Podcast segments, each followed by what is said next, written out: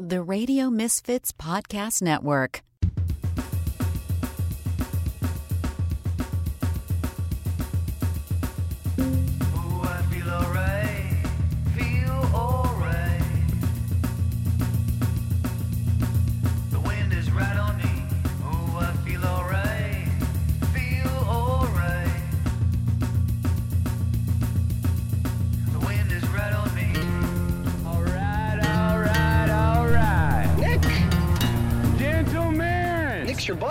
Guy you can drink beer with. start your engine!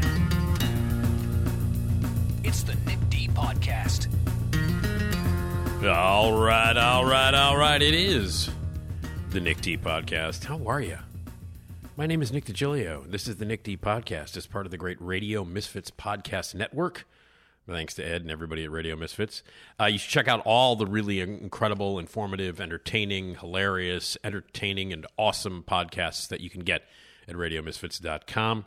And uh, rate and review us on every platform. Take the time to give us feedback here at Radio Misfits. And uh, in particular, here on the Nick D Show, we want to hear from you anytime, 24 7. We really want to hear feedback from you, questions, comments. If you have a request for the megaphone message, if you have anything that you want to say, whatever it is, 24 7, you can do it. Voicemail us 773 417 6948 drop us an email 24-7 anytime. Nickdpodcast at gmail.com we read every email share many of them on the podcast. We listen to every voicemail and share many of those on the podcast as well. So voicemail us 24-7 773-417-6948 email nickdpodcast at gmail.com hey you want to be a sponsor? Buy some ads? We'd love to have you. Contact us sales at radiomisfits.com say hey i would like to advertise on the nick d podcast. Sales at radiomisfits.com jason skaggs my main man out of houston does all the themes the music you just heard all the jingles all the themes all the audio bits. That's all him esmeralda leon is coming up on uh, the podcast as she always does um, uh, we are going to be talking about more weird wedding stuff uh, and some other scary things that we're going to be chatting about as well. Erik Childress and Steve Prokopy join me every other week to talk movies. Lots of movies to talk about this weekend. Uh, the biggest one, obviously, being the sequel to Black Panther, Marvel's new movie, Wakanda Forever. We'll get to that and more. Uh, that's all coming up. And uh, it's this Tuesday. This is the. This is the last podcast before our live podcast will happen. That's the last podcast that will happen on the same day our live podcast show, and we want you to come out. We so want you to come out. It's going to be at Zanies in Rosemont on Tuesday, November 15th. Doors open at 6.30. Show starts at 7.30. It's the Nick D Podcast Live. Esmeralda Leon, my partner, and I on stage telling great stories and hilarious stuff and recapping some things.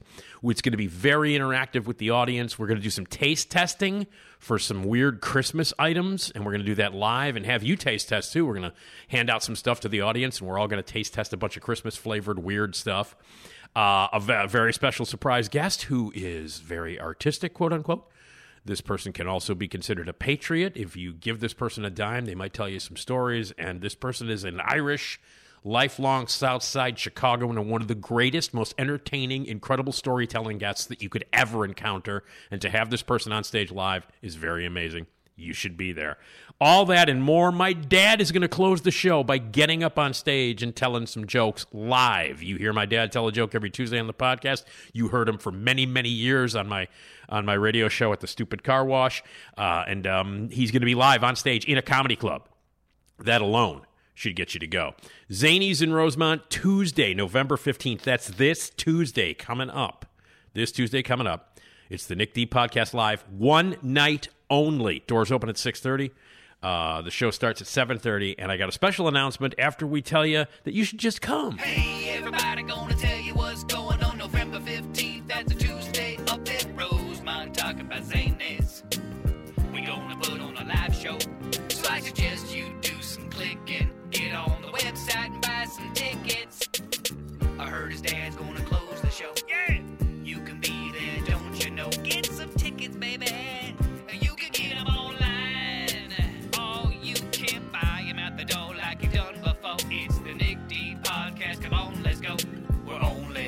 About one night, baby. We're only talking about one night, baby. So come on. Oh yeah. Get yourself some of those sexy ass tickets.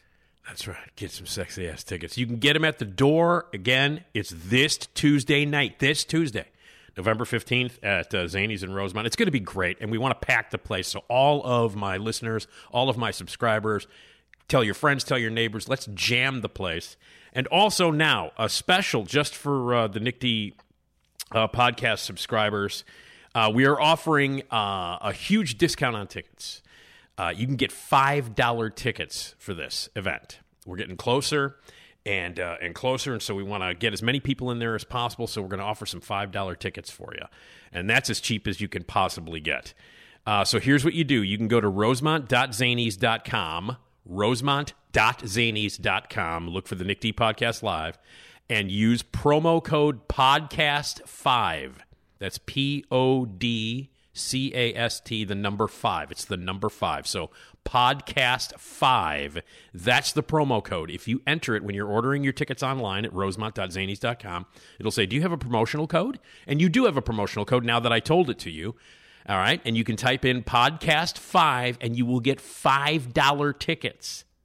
That's a $20 discount. And uh, that's just for the subscribers right now. So, uh, what you need to do, because it's coming up this Tuesday, it's one night only. We want to make it more than one night. So, if it's a success and a bunch of people show up, Zanies would be like, yeah, let's do this regularly. So, we want to make it a regular thing. So, you got to show up. It's going to be a fantastic show, hilarious, entertaining, uh, very, very interactive. Uh, hell, you'll get to eat some food for a taste test and you'll get to meet some incredible people. And, and Jason Skaggs, our sound guy, is flying in for one night only from Houston. So you got to do it. Rosemont.zanies.com. You want the $5 tickets? Just type in promo code podcast5. That's the number five. Podcast, the number five. Podcast five. You will get $5 tickets for you and your friends. So let's pack the place. This Tuesday night, November 15th, 7.30 showtime. Doors open at 6.30. Zanies in Rosemont. Really easy to get to. Huge parking lot right there. It's right off the expressway. Really easy to get to. If you want to call the box office, it's 847 813 0484 and use the uh, promo code at rosemont.zanies.com. Podcast 5, you got $5 tickets. Doesn't get better than that. So we will see you all on Tuesday for an unbelievably, incredibly fun show. And again, $5 tickets for promo code podcast5 at rosemont.zanies.com. All right. Cool. We'll see you all on Tuesday. And uh, I believe Erik Childress is actually going to be, maybe both these guys are going to be there on Tuesday. I'll have to ask him. Erik Childress and Steve Prokopy are going to join me to talk about movies. And oh, Hi, yeah. I'm Carrie Russell, and I love Nick's show. I know you do, baby. Hey, you want to get in for five bucks, Carrie? Uh, Hi, I'm Carrie Russell, yeah. and I love for Tuesday show. night show, just go to rosemont.zanies.com, Carrie, and you can use podcast5 as your promo code to get those $5 tickets. All right. Congratulations. You're about to hear movie reviews with Erik and Steve. Congratulations. You're about to listen to the Nick D podcast. It's by far the best decision you've made today. It makes the other podcasts seem like crap.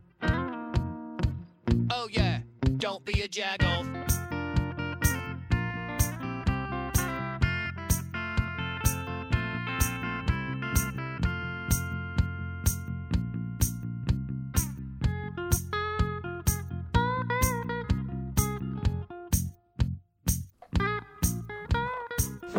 All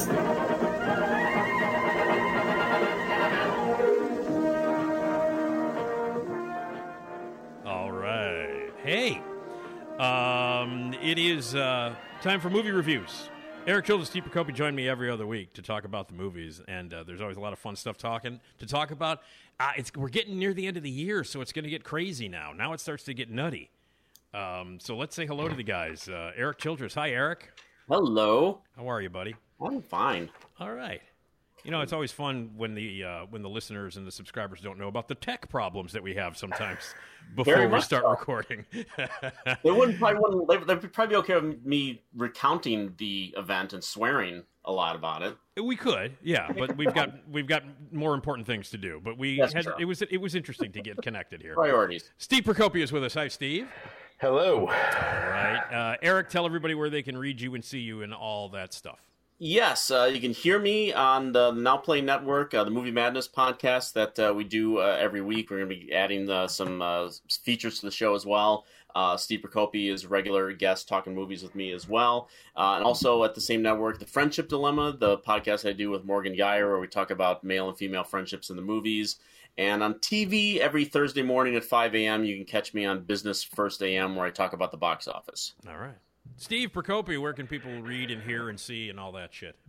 Uh, in addition to the Movie Madness podcast with Erik, uh, you can also read my reviews at thirdcoastreview.com. And uh, I spend a lot of time at the Music Box Theater, too. So you're Yeah. more than likely going to find me there, And- especially on the weekends. In the past few nights, uh, as we record this, uh, you were there for many hours because Kevin Smith had the Clerks three uh, Yes. thing, um, and uh, and that went well into the night with the Q and A's and the late starts, and you know Kevin Smith and Brian O'Halloran and all those guys hanging out. Yeah. No, they were they were great, and they were are always very generous with their fans, and um, and as a result, I left the theater both nights at one a.m. So There you go. All right. Well, there it is. I should you know I should mention real quick that this week then this Sunday is my uh, staff Oh, pick please, of yes, His Girl please. Friday. Yeah, Yes. That, that's it. That's all. it's Okay, His no, no, Girl no, no, Friday. no. It's, It's- but it's at eleven thirty a.m. on Sunday, and uh, yeah, it's a 35 great millimeter. the Thir- theater. 35 35 millimeter millimeter. print. Yep. Um, it's also I just found out it's going to be the members screening for uh, for for our Music Box Theater members. So there's there's going to be a healthy crowd there. I mean, I think there was going to be anyway, but yeah. Yeah. it should be a good. Well, one of my favorites. I mean, I wouldn't miss it. I wouldn't miss it for the world. It's one of the great, great choice, Steve. It's one of the, it's one of the Yeah. greatest movies ever made. Uh, it is in my, Yeah. it, it is, it is literally in my top five movies of all time. Uh, Wow. Okay, I had no idea actually. No, that's great. one of my very favorite movies, and I screened it at my uh, at my film club years ago, but it wasn't 35, so I'm Hmm. lo- I'm going to lose my fucking mind. Um, and I will talk very fast. So you're introducing it, right? Uh, yes, I will. Okay. Well, you, how, fa- how, how how fast are you going to talk? You say this is a new movie. Blah, blah, blah, blah. You're going to do that? It is. I guess that's the thing. Is I guess normal human speech is around ninety words per minute, and this movie is like two hundred and fifty Oh. words per minute. Yeah, completely. There are scenes in the Also- movie. That, yeah, go ahead. yeah. I was to say it's also one of the first, if not the first, example of a movie with overlapping dialogue. So yeah, um, yeah. No, it, it, it is. There are there are scenes in that movie, and I've seen it. I don't. I honestly don't know how many times I've seen His Girl Friday. There are Mm-hmm. scenes in that movie where I'm out of breath watching it. Where I'm like, Jesus, and and it is uh, of, of like. Uh, all the movies that I've seen in my life, it, it is the one movie that that most completely influenced that I fucking ripped off for every show I've ever directed as a comedy director. I, it is the, the biggest influence, not not an influence. I fucking ripped off His Girl Friday in ninety percent of the comedies I directed for the Factory Theater. I would like like one of the assignments for every like if I cast people that I didn't that I've never like worked with before, the homework was go home watch His Girl Friday because that's that's how quickly and how how much I how I want the dialogue to, to be. and that's It- and that's appropriate because it started out as a play. So I mean, it was It a did. play first. Yeah. So yeah. yeah, yeah. And every version of that is interest is is fun. You know, every version of that story is fun, um, Mm-hmm. except for switching channels, which is terrible. But um, but um, uh, uh, you know, every every every version of it, whether they they make it male or female, or they change the sex of the original character or whatever. Because I mean, this obviously the, the Hawks version is by far the best. It's not even close. Mm-hmm. But it's a great play, and, a, and, it, and the concept of it is great. And when Rosalind Russell tackles that motherfucker to get the story, I was just like, "This is the greatest moment." I, don't- I don't know. I, I love that movie. It's so it's so yeah. It's Sunday morning, eleven thirty, at the Music Box Theater. Steve will introduce it uh, as Mm-hmm. part of the staff choices. That's a great choice, Steve. By, by far, by, so far, I've Yeah. looked at all the. I've, I've looked at the staff choices and been to a few of them. You picked the best one so far. so anyway, uh, Yeah. I will be I will be there with bells on, my friend. So. Great. Okay, cool. All right, let's talk about. We got movies to talk about. A huge one, Yes. uh, uh, a huge one. And as we get closer to you know the holiday season, the end of the year awards uh, season, uh, as and, and as far as the the Chicago Film Critic Awards, when do they get? December fourteenth is when we announce the winners, right?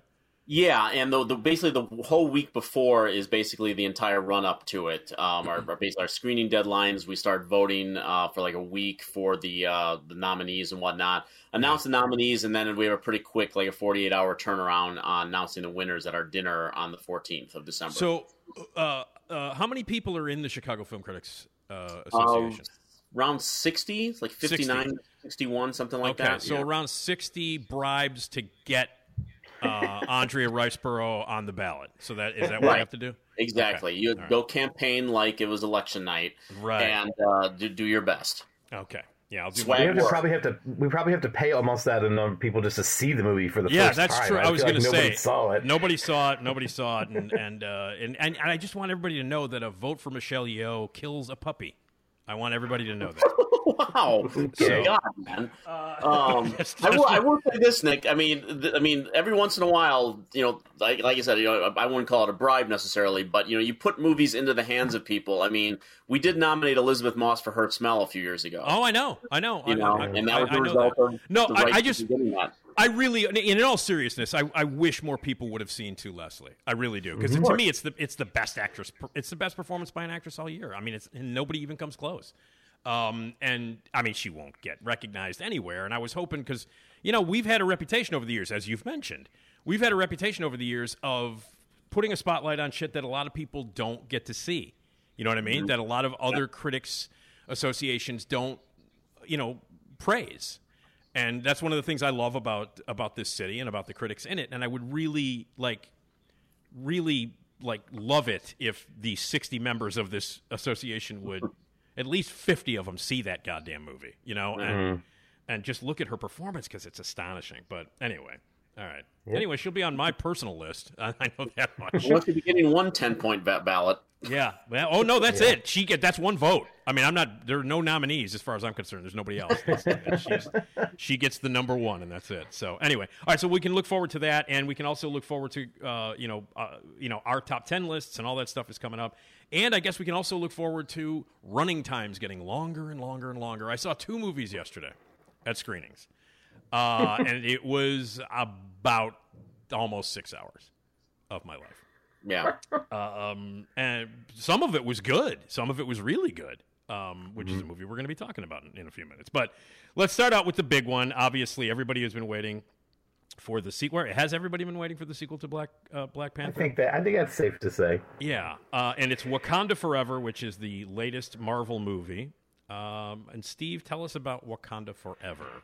Yeah, so I mean, as we know, we are without the star of the first Black Panther film, and so appropriately enough, the, this version opens really startlingly opens with his death. Uh, we don't we don't see Chadwick Boseman. Obviously, it's all sh- shown from the point of view of, of his sister Shuri, um, played by uh, I just blanked on her name, Letitia.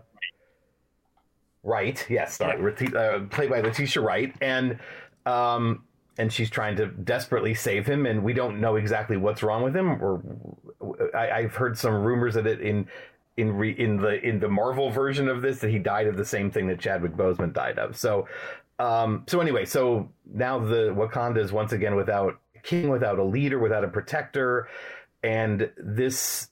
So we skip ahead a year, and uh, his mother, Queen Ramonda, played by Angela Bassett, um, is as as are most Wakandans. They think that uh, because they have this huge um, stranglehold on the vibranium supply, that uh, other nations are going to think that, and then because they don't have a protector now, that they think other nations are going to try to come in and steal from them or take over or whatever. But they're still, you know, the most powerful nation on the planet in in in the Marvel world, so uh, they can still protect themselves. Um, so then we also find out that there's, uh, and I'm gonna, I'm gonna, there's a lot of story here, so I'm gonna try to get to cram it all in here. But um, so they're, so they're trying to move on and and figure out what they're gonna do about uh, the next leader of Wakanda and the next protector of Wakanda, and they, um, but then they also find that there's there's an undersea world uh, called Talokan that is run by another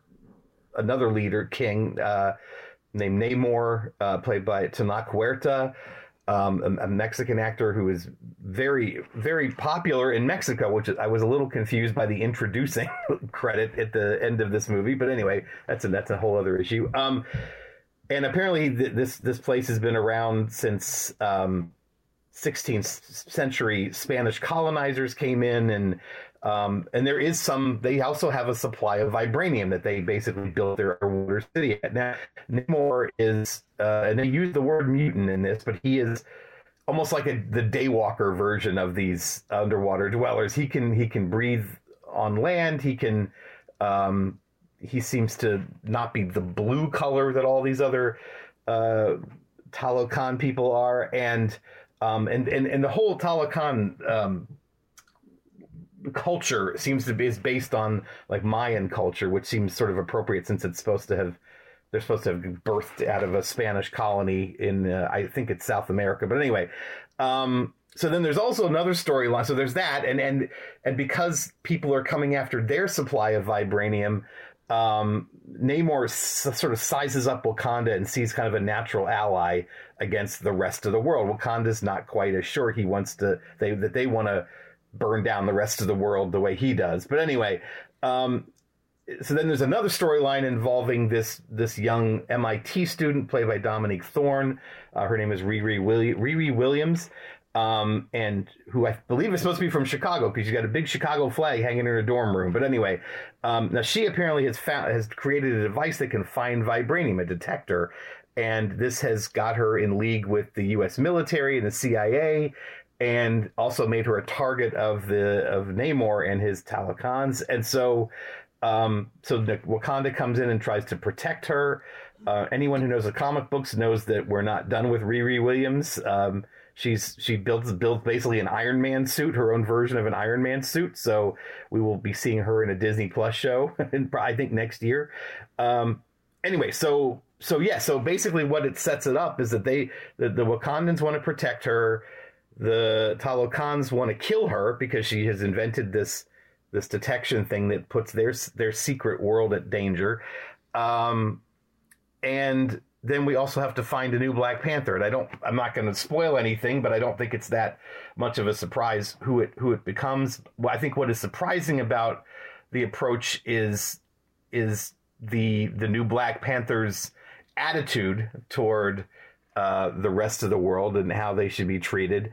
Uh, Ryan Coogler obviously returns here as co-writer and director.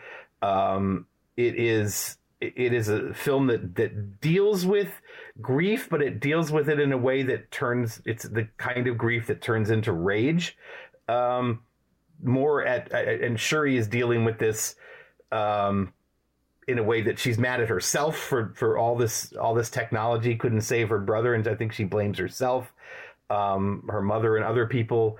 Uh, tell her this isn't this isn't necessarily the way. And this is this is a film that's largely driven, um, with a couple of exceptions, largely driven by its female characters. Obviously, we mentioned Angela Bassett, uh, Danai Gurira comes back as Okoye, the head of the Dora Milaje. Um, uh, Lupita Nyong'o comes back as the war dog Nakia, um, and who has been living outside of Wakanda in Haiti, doing just basically humanitarian work. Uh, we also get uh, re- reappearance of Martin Freeman as Everett Ross, a CIA agent or whatever agency he's with. I'm not sure. I think that's who he works for. Um, he he is you know trying to he has sort of a secret link to them and is trying to protect them from uni- basically United States invaders. Um, and yeah, I mean it it. I mean, honestly, there there are parts of this movie that kind of drag, and then pretty severely. And I think a lot of the underwater stuff doesn't work that great, or and certainly doesn't feel that different than what we've seen in movies like Aquaman or Avatar. And I, I- think when it's going to stick with the Wakandan stuff, I think that's the strongest stuff, mainly because the level of actors is so strong, both returning and the new ones. Um, so I think what we're left with is a an okay sequel. Um, I don't. I, I don't think it's the slam dunk that we were kind of hoping for, that they were probably hoping for. Um, I, I'm sure people will cry at the very beginning and the very end. I think this has the best post credit scene that Marvel's ever produced because that's where people really seem to lose their shit, and at least in our screening. So um, that's where the tears seem to come the hardest. So anyway, um, I, I'm.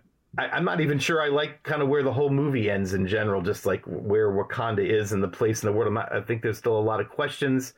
Um, we we were we, I won't spoil anything, but like I said, that there is a promise that Black Panther will return. I'm not sure they're going to do another Black Panther movie, but but um, anyway, um, so yeah, that's my that's my long way of saying that this is this is okay.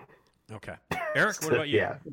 Uh, I don't think the movie's okay. Um, it's not quite like a Thor: Love and Thunder type disaster, but I, I think that this movie is, is has not got its head on shoulders straight. And there, there are a number of things that I, that are I think are problematic with it. Uh, one, as Steve sort of mentioned, uh, I don't think parts of the movie drag. I think a lot of the movie drags. There, there's absolutely no reason this movie needed to be 161 minutes. And I'm not saying that you just cut out a couple things and trim it down a bit, but there are things that this movie could have focused on, specifically with the grief angle, because I think the first 10 minutes of this movie are ballsy and I, I think set you up for something greater. That this movie is going to address the the passing of Boseman and King T'Challa, and do it in a way that could have been completely different from so many of the other Marvel movies. But because it is a comic book movie, there has to be a conflict and a villain, and I think that Namor, played by you know Tenoch Huerta, is the he's the best thing in the movie, which is really strange considering that you have this movie now where the first one, King T'Challa, was basically the the circumference around him was strong, confident women, and now you've got those strong, confident women at the forefront of this movie, and watching the movie, I couldn't help escape the thought many times that Marvel, almost like you know the way that they've addressed this on the She-Hulk show, that they were monitoring the message boards, and they almost felt in the back of their head that they knew that having a movie with you know basically four really strong, powerful women at the forefront uh, was going to be an issue for some people, so they didn't quite go all out in delivering the the kind of moments, the, the kind of hero heroine moments that these these characters deserve. I know the little Shuri character is going through some things, but there's a hero moment for her. There's a big one. And I know we were at the critic screening the other night with guests, but that theater was incredibly silent that entire uh, screening. And I, I mean, I think the action scenes of this movie seem to end before they really have a chance to get rousing, uh, especially the, the the climactic one. Uh, I, I think that uh, Letitia White Wright is being pulled in a bunch of different directions with with her character, and her performance suffers as a result of that. Um, I not, I don't really like uh, that they you know Nyong'o's character is uh, you know jet, she jettisons herself on purpose and then comes back, and that almost seems like a separate storyline that doesn't always fit in, into the story. Um, th- uh, there are a number of real issues with this, and I and I think even the the, the climax of the movie, which I, I don't want to spoil too much, but it's just like like you finally pass the mantle to a woman, and they're just like, well, wait a minute, we got someone who might actually be a king now, and and I don't think that that's quite the the hero ending that you wanted on top of this movie. I, I so I, I I was bored during this movie. Uh, it's it's way too long. Uh, it's all over the map. Um, it doesn't have anything interesting to say about the two warring factions and basically the military industrial complex of the world waiting in the wings for them to f- basically fight it out. Uh, the stuff with Martin Freeman and the cameo that we're I guess we're not going to mention. Are we not supposed to mention it? I I don't don't know. think we are. I don't Maybe. think we are. We're not It's supposed to not even- mention it. Okay. It's not even a cameo. It's she's got three scene big big scenes in the movie. Hey, That- at least she at least she doesn't dance. That's a little clue. was she doing the thing with the thumbs? Doesn't Anyway, little- yeah. um, it's Julie Louis Dreyfus. Anyway, um, but it's um, but that's all. They cut it all out. It cut it all out because that's the only Yeah. thing in the movie that seems to be setting you up for something else. And the way that she's presented in the movie, if you've been following all the Marvel stuff, it that doesn't even seem to. I don't even know what point in the timeline that character is supposed to be in at this point. So uh, yeah, so Black Panther: Wakanda Forever, a gigantic disappointment for me. Well, I'm. Uh, I guess I'm closer to Steve uh, in my thoughts on this than you, Erik. I didn't dislike it. Um, I don't think it's worth seeing. I, I'm not recommending it. Uh, but I do think the first half is pretty great. Um, uh, I think the opening scenes are pretty awesome. I thought the, that that opening attack sequence is fantastic uh, on the on the aircraft carrier there, where the Yeah. you know, I think that's great. I think that that action scene is phenomenal, and I love the whole like you know uh, them the guys getting mesmerized by the by the singing and them jumping off the aircraft carrier and all that. And I thought that was great. I thought That's the a good was scene. great I will give you that. and and I thought the whole opening, I was like, I was in, and I, you know, and I liked how they handled Boseman's death very much throughout the entire movie, actually, because I mean that's mm-hmm. the the strongest thing, the strongest element about this movie is how beautifully they do handle both the character and the actor's death. Like it's really beautiful and emotional. You can't help but get you know hooked into it. You know, you can't. You, you- you're not. You're not a human if you're not moved by by that. You know. Um, but the fact is that Boseman is gone, and that's a and I and, and listen on the simplest of levels, that's a huge hole, man. It's a huge hole. Uh, one of the reasons why the first Black Panther was so great was because of him. You know, um, and I they you, you can't replace the guy. And I know what angle they were shooting for here, and, and it didn't work. Now, so I was with it all the way up until something happens a little bit more than halfway through, and it's a big thing that happens. Uh, and that's when the movie lost me. And I thought the last, you know, once they actually bring out, you know, the Black Panther and the replacement for the Black Panther, all of that stuff doesn't work. I think the fi- I think the second half of the movie is an absolute mess.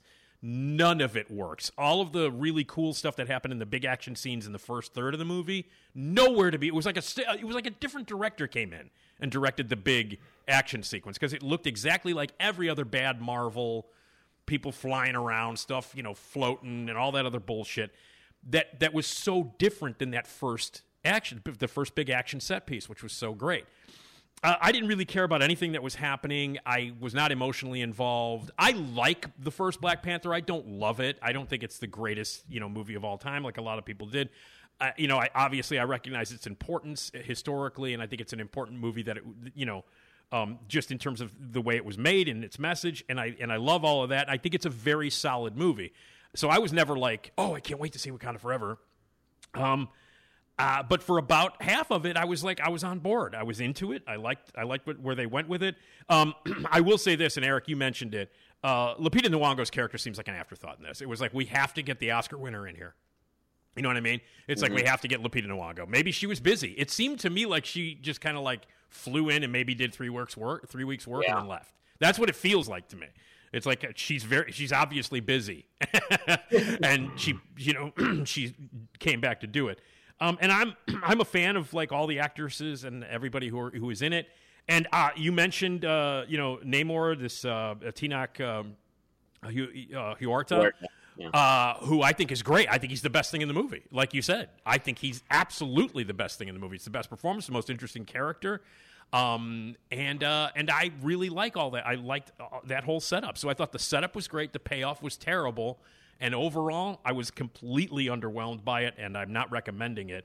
And I also think that it it it uh, I think it suffers coming out two months after The Woman King, which is a movie that is eight thousand times better than this.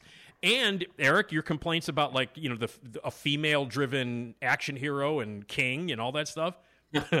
That's what the Woman King is all about, man. And everything that this movie kind of attempts to do and fails kind of miserably at, the Woman King succeeds on every level. You know what I mean? Like every complaint that you have, Erik, if my answer is watch The Woman King. Oh, yeah. you know what I mean? And and Yeah. you know, Viola Davis fucking amazing in it. The action scenes incredible. So I really think that this I kept watching it and going, "Man, this isn't as good as The Woman King." I, I don't know. True story. So anyway, all right. Well, there you go. Uh, boy, wow, three no's on, on Wakanda Forever. All right, we're going to be real popular at. Uh, Oh yeah. Um, all right. Well, let's move on here to as far removed from Wakanda Forever as you can get. there is a new film, a directorial debut by a director named Charlotte Wells, and it's called Aftersun. Um, and Erik, tell us about Aftersun. Yes, uh, as you mentioned, this is the the feature writing directing debut from Charlotte Wells, uh, and it's a on the surface it's a very it's a simple story. It's a story. And by the way, it, this was this was mentioned uh, last episode of the episode before because Steve saw it for the Chicago Film Critics. Uh, right, Yeah. and you and I had, you and I had not had a chance to see not it. the not Chicago Film Critics, the Chicago Film Festival. He saw. right, Right. right, Right. Um, and I I literally just saw it this morning. That's Right. the, so as we're taping. this. Good morning. Yes, good morning indeed for Erik. Um, and uh, uh, so, yeah, on, on the surface, it's a very simple story. It's uh, we we meet uh, a father and daughter who uh, are off on some holiday together. Uh, the daughter, uh, 11, 12 years old, played by uh, Francesca Corio, her name is Sophie, and her father, uh, Callum, was played by Paul Mescal. And uh, the movie, you know, basically plays, you know, it, it, it's sort of alternates between film footage and uh, um, footage that uh, the daughter and the father have taken with their video camera, like anyone would on the vacation, and alternates uh, well, between. it, it, does, the, the vacation itself, by the way, we should say because of the video footage. Mm-hmm. Uh, the the movie takes place in um, in the, in 1995.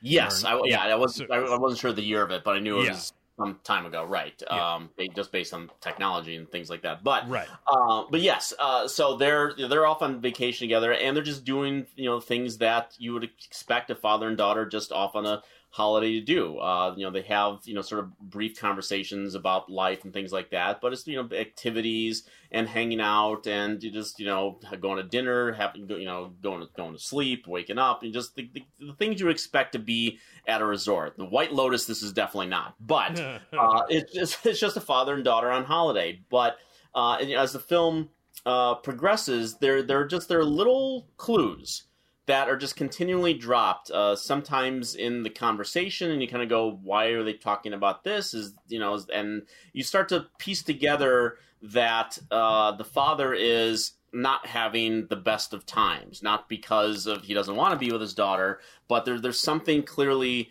on his mind uh, that again is just sort of minutely hinted at throughout the the movie, uh, and as we watch the, the, the two of them uh, go through the paces and whatnot, uh, it, it becomes very clear that this is a, a memory piece, and uh, that there is an adult Sophie that is looking back upon this time with her father, watching uh, some of these uh, video cassettes that they made together uh but but very briefly it's not you know it's it's not a movie built around gigantic flashback structures and things like that. There is a, a genuine filmmaker at work here and just putting us in the the space of these two characters and watching Mescal again not making really broad strokes with his performance and just the way that a, a line reading comes across or a topic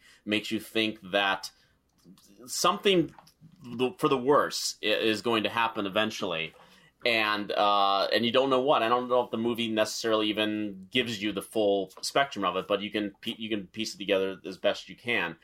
Um, this I mean, this is a movie that for so uh, it was playing all the festivals, and any time any colleague who I trusted had seen this movie, the word weeping came up uh, every single time. And uh, I, I'm not a big weeper at the movies, but uh, let me let me ex- explain something to you guys just for the and for, for publicists to say that you know the, the theatrical experience. Okay, I'm watching this movie at home, and I'm watching it this morning before we taped this morning, and uh, we get to like the last 15. I'm get to like the last 15 minutes of the movie, and I'm sitting in my chair and I'm watching it on my TV, and my nephew comes into the room while I'm watching it, and just wants to sit on my lap. Oh God. and he sat there and normally he you know he'll he's you know i'm like oh okay. He- he'll ask questions and what is that? Why are they doing this? That kind of stuff. He sat there quietly for the next 15 minutes until the credits rolled and i'm sitting there as they get to the scene where they use Yeah. one of the best uses of a queen song that has ever been in a movie and the way that not only just the song choice but the way that they use it in the But and in- by the way, Erik, let me just say this really quickly. yeah Um, it, it's also a David Bowie song. Um, Of course. And I, I will say this uh, in another movie that we're going to be talking about, another unbelievable use of a David Bowie song. Let's let's. Okay. so, so we'll do that in a second. But go ahead. Erik. Yeah, Go ahead. it is on the Queen album Hot Space. I will, I will say that. um, but it says with David Bowie. But anyway, It's one of the um, greatest songs. It's one of the greatest songs of all time. I love it. No, of course, I love it, and I've heard it, and it's it's been used. You could say you won't say it's been used to death in other movies, but it always seems to be used well in most movies. But in this one, it takes on a whole new meaning, and when it gets to that line in the song, Yeah, yeah. and you just sort of like everything just sort of crushes into your into your brain at that point, and that was the moment when I started crying. Yeah. Yeah, and again, and then you get to this this magnificent final shot of the movie, Yeah. and it is just you just kind of go like, well, god damn it. Um, you you got me hook, line, and sinker. Uh, and I, I was I was saying this to someone about Black Panther. You know, we talked about the, the idea of you know grief, and you know, there's sometimes movies will they, they pull stuff out of you. Sometimes you have a different experience because of your own personal experiences, and they pull stuff out of you. Other movies just work organically, and you don't see it coming. And Black Panther d- didn't achieve that.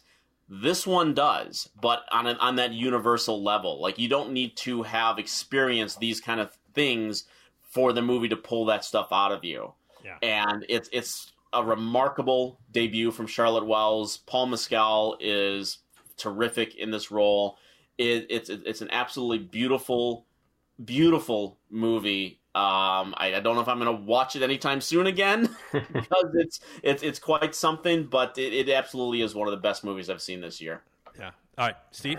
You are you mentioned mean, it already. I know we know I, you. I talked it. about it two weeks ago. The only thing I want to add to what Erik said is that I just I, I can't wait to see what this what Charlotte Wells does next. Now, like, Oh, that's yeah. the, I think that's the ultimate compliment you can pay any any first time director, any director. Period is don't like don't ruin her.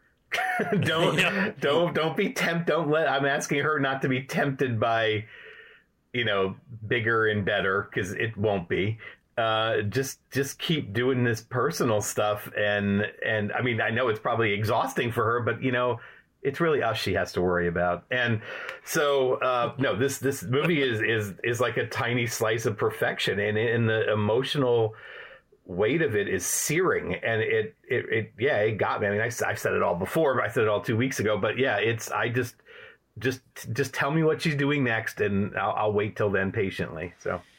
Uh, yeah, I I, uh, I watched it twice in six hours, uh, and I was just so completely blown away by it the first time I saw it. I was just kind of sitting in it, and like you, Erik, I didn't, you know, Steve, you saw it in the theater.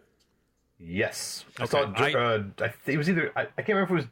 Dur- yeah, I think it was during the festival. Yeah. Yeah, I mean they, they showed it at the festival. I just didn't know whether you had seen a screener of it or not. And, uh, Uh, no, oh no, no, it was definitely in a theater. Yeah. Okay, I saw it at home. I watched it at home, and um, and, I, and I'm going to see it again. You know, uh, in- in a theater because I, I actually want to see how a crowd reacts to it, and hopefully there will Opens at the. Music Box this weekend. I know. I'll be there. Trust me.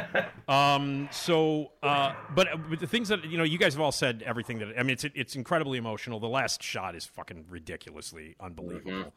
But and and both of the performances, not just Paul Mescal, but this uh, uh, Francesca Corio is unbelievable. The little girl, and and and the and the chemistry that they have uh, is just so wonderful and the depth of, of some of the things that happens in this. Now, the thing about the movie is that it can be, and this is one of the reasons why I think it's it's so special and why I think it's it's a it's a it's sort of a monumental piece of art is that all art is personal. Um, you bring with it what you bring with it, and if a movie is as ambiguous as this one is, you can take out of it what you want. And that's what I think is so beautiful about this movie and what's so special about it is that some people are going to think, well, wait a minute, what's going on with this dad? Um, some people are going to look at it and thinks maybe something inappropriate happened between the daughter and the father. There might be this that happened, and you don't really know. Some, you know, it's left. It's up to you. You know, whatever kind of baggage you think maybe you bring to it, it's ambiguous enough where I ever no. Here's the thing: no one's interpretation of this movie is wrong. Do you know what I mean? Like whatever you get out of it, whatever is like, if you think the father did this, if you think the daughter did that, if you think their relationship was this, if you think um, he has this kind of problem or this thing or what happened between the mother and Paul Mescal and all this stuff, no, it's all just all. The, it, it's a memory piece, so it's all of these memories that are sifted through the the, the mind of a of a of a little girl um, and you get to see a little bit of it, you know, th- th- that the little girl doesn't see, but not much. And uh, Wells just gives you this sort of like poetry, this these memory pieces that jump and for, back and forth, and anybody can relate to this. Um, and again, it's so ambiguous that you could bring whatever you want to it. Some people think I- I've I've read things where people think that there's a, there was abuse uh, in this relationship, that there was inappropriate uh, behavior in it, that there wasn't, that there was this, and and and maybe he's suffering from depression, which is you know an obvious thing that maybe he is. Mm-hmm. You look at the books that he's reading. There's that wonderful scene where the camera is just kind of sitting on the on the dresser, and you can see mm-hmm. him reflected in a TV and in a mirror. Look at those books that he brought with him on the vacation to read. That's an insight into what's going on in this guy's mind. Why does he have a cast? Why is he sawing it off? You know what I mean? There's so much stuff in here. Why does he spit in the mirror at one point? And you're watching this and you're like, what is happening? And you don't really know. And whatever you think happens is right. Do you know what I mean? It's it's it's one of these things where whatever you bring to it, however you interpret it, it's not wrong. And I think that's an important thing, man. Uh, do you guys do you, do you guys think about that at all? I mean, did you as did, you're did saying- you sup- as- did you supply your did you supply your own backstory when you were watching it? I mean, you, you I mean you have no choice. I, I hope that people aren't asking her questions like that in the interviews with her because I don't want her to over-explain. Oh, this no, sort no, of, I would never- fill in those gaps. Yeah, I would no, I don't want to know. I don't want to know. You know what I mean? Yeah. And then, Erik, what about you? Did you? I mean, were there backstories that you were trying to put put it together? You Yeah, I mean? absolutely. Yeah, absolutely. Because and, and it was more because I, you know, I, I think there's a one, uh, not in a specific moment in the movie, but you, you can't help think that based on just where we are in a society today, that maybe you know that this is where the movie is heading, and maybe there is. Yeah. Did did he kidnap her from the wife? And we don't. Well, there's a conversation between him and the wife, so that's probably Right. not what happened. Right, right, Um, right. So there's all these things like that that sort of like send you one way, but then they give you a little piece of information. And yeah, but but it's like you know, there's a moment in the movie where they talk about Cleopatra maybe committing suicide. Right. You know, Yeah. and so it's like, is is that what happened? And you, I mean, you've said it so many times, Nick, about memory.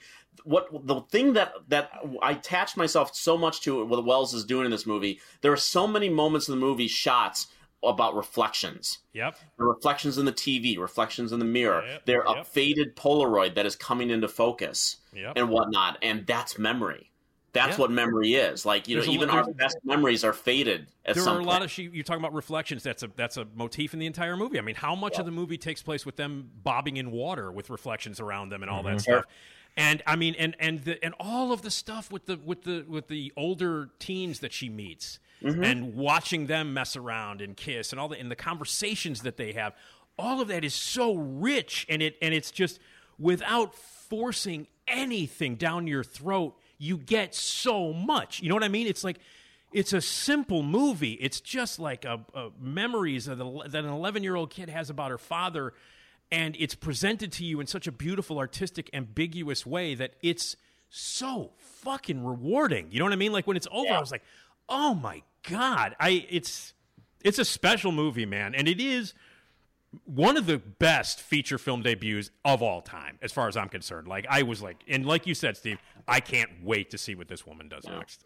So, man, it's a great movie. Uh, it's I think- called Aftersun. It's a little movie. It you know, it's playing at the Music Box. Um, I would get out and see it. I don't know if it's is it streaming anywhere. I Not yet. not, no. not yet. No. Okay, well, get out to see. It's a very, very. It's one of the best films of the year. One of the best films of the year. That's Aftersun, and I think we all agree on that. A very special movie. Charlotte Wells is the writer director. Remember that name. Okay. Uh, all right, now Erik, you have not seen Bardo, I've not. which is what, what's the full title? It's another. It's like it's like Birdman. It's False, got a- false chronicle of a handful of truths. There you go. All right. Well, this is the latest from uh, um, uh, from uh, uh, Alejandro Gonzalez Inarritu, uh, the director who won two Best Director awards back to back for the Oscars for Birdman and for uh, The Revenant. The director of uh, a lot of great films, including Amores Perros and uh, Babel and uh, uh, uh, others. And this is his latest movie, and it's just, it's sort of an autobiographical thing. Uh, Steve, try to explain Bardo. Uh, I think I just did a, a false chronicle of a handful of truths. I There think you that's go. Basically, I, I hadn't really thought about it since I saw the movie about that subtitle, but um, I mean, let me just say one of the first scenes in the movie is a birth sequence that hopefully does a, a, a job setting the tone for everything that follows. it's it's surreal, but it's it's still making a point with like emotion and kind of unsurpassed visuals. And regardless of how, what you think of of the story and how autobiographical it is and what you think of this filmmaker the visuals in this film kind of trump everything else. I mean, it really is one of the most beautiful films I've seen this year. And Uh, it's uh, and Darius Khondji uh, is the cinematographer. Is one of the best. I mean, he shot Yeah. seven. He shot he shot a lot of movies. He also shot Armageddon Time. Uh, so he's he's Yeah. getting some he's getting some work this year, which is nice. yeah, so it's it's this this thing is epic, not as epic as it used to be. It's about twenty minutes shorter as an epic, but then it was premiere at Venice, right? Um, So um, yeah, and it's and it feels just fully immersive, and it's basically. I think it's the filmmaker sort of commenting in, on his own career, his own reputation, um, his own decision to more or less move to America and work, you know, with American and English language uh, films. Um, and so it's a, it's a story of a an older gentleman named Silverio, played by uh, Daniel Jimenez Cacho. Uh, he's a renowned Mexican journalist, a documentary who's sort of moved into documentary filmmaking. He lives most of the time in Los Angeles with his wife and two kids, I think it is, and um, and and he's but he's named he's gonna he's become a recipient of this very prestigious international award and they the family has returned to Mexico uh, for him to get this award and be honored. Um, and he is compelled to return basically just to his compulsion to return basically kind of sparks a lot of things that happen in this movie. And without going in we don't have to go into like particular details about the things that happen to him. Some of it's very practical like he's you know turning up for interviews or avoiding interviews or uh, incidents with like his family and and being challenged by some people about you know are you still Mexican? And um, and dealing with that sort of sense of self um, there's also we begin to realize er- later in the film that that birth sequence, although not meant to be taken literally, is is a cause for um, some amount of mourning that his family is still kind of dealing with in different ways.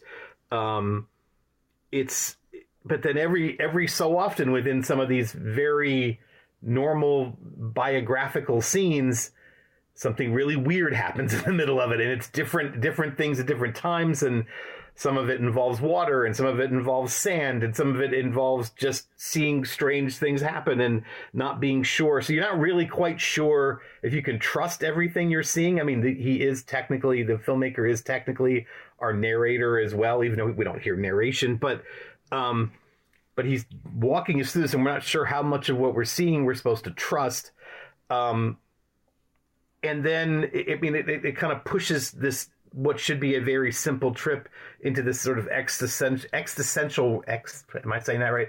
Existential realm and um but by the end of the film we kind of they kind of explain explains the wrong word. They but we understand what it is that is going on and why things are are so weird. And it's it's this kind of really hard gut punch of an ending. And um and it's one, one of the better endings i've seen this year.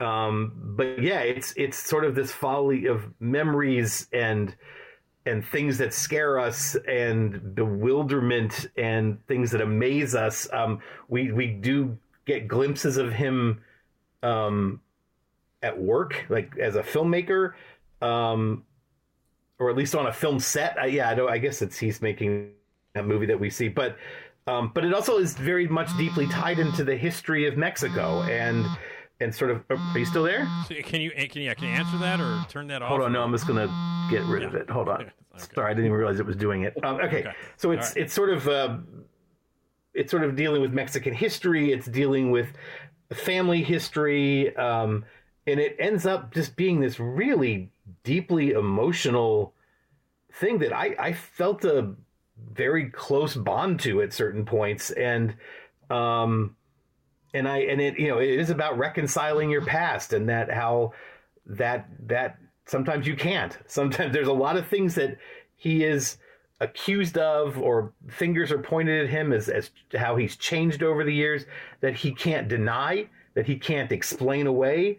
Um, so yeah, I mean it, it's it it is it's a it's I think it's this is a it might be a little strange and unclear to some people, but I, I feel like by the end it all does kind of if you can stick with it, and it's again another two hour and forty minute movie. It's the same length as Black Panther. Um, Yeah, are you there, Steve? Okay, I think we lost Steve. Oh, All right. no. Well, I'll go ahead and uh, and say you know because we're running out of time here anyway. But I think we lost Steve. Um, so i- i- what he said, what he's saying, I agree. I mean, I think it's a great film, and uh, I Can you not hear me? Yeah, I, well, you just you were you were Oh. cut off. So I was Oh, I I was know going what ahead- happened. Okay. I was going ahead with my review. Okay, Go for it, um, go for it. Yeah, all yeah. right. Well, I, I you know uh, I think it's a great film. I think it's a I, I'm, I happen to be a really huge fan of Inarritu and and and I love it. And you know before um, seeing this movie, I read and heard and talked to some people who have seen it who hated it. Uh, I talked to uh, you know uh, uh, Michael Phillips uh, who saw it in Venice and hated it. Um, but he saw the lo- he saw the longer version. He saw the the, the full three hour uh, cut.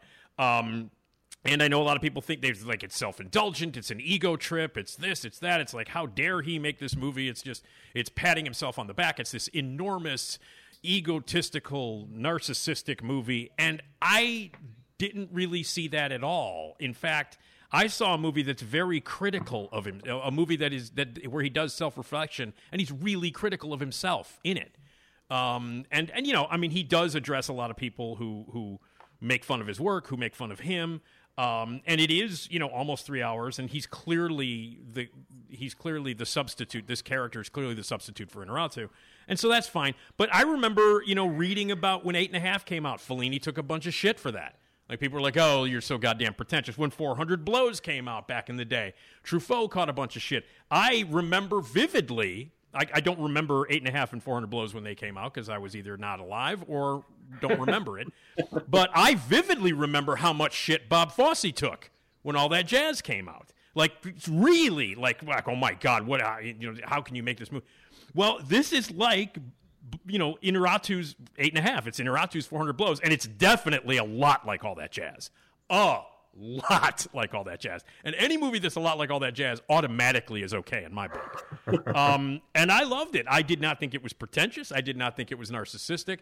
There are times where he's saying shit that I liked what he said. The filmmaking style is insane. The stuff that happens, the visuals, the cinematography is unbelievable. The opening shots of, you know, like running and jumping in the air. The camera is constantly moving. There are long takes. Inarritu is obviously known now for the long single takes.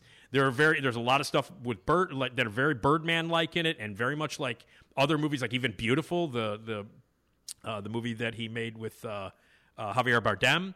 Uh, some years ago, there's bits of that in it, and it's like kind of a collection of the greatest ideas and hits that Inarritu has. Throws it in and makes his own personal story out of it, and is very, very critical of himself and the character. Very, very critical. Like Yeah. the fate of this character is not a good one.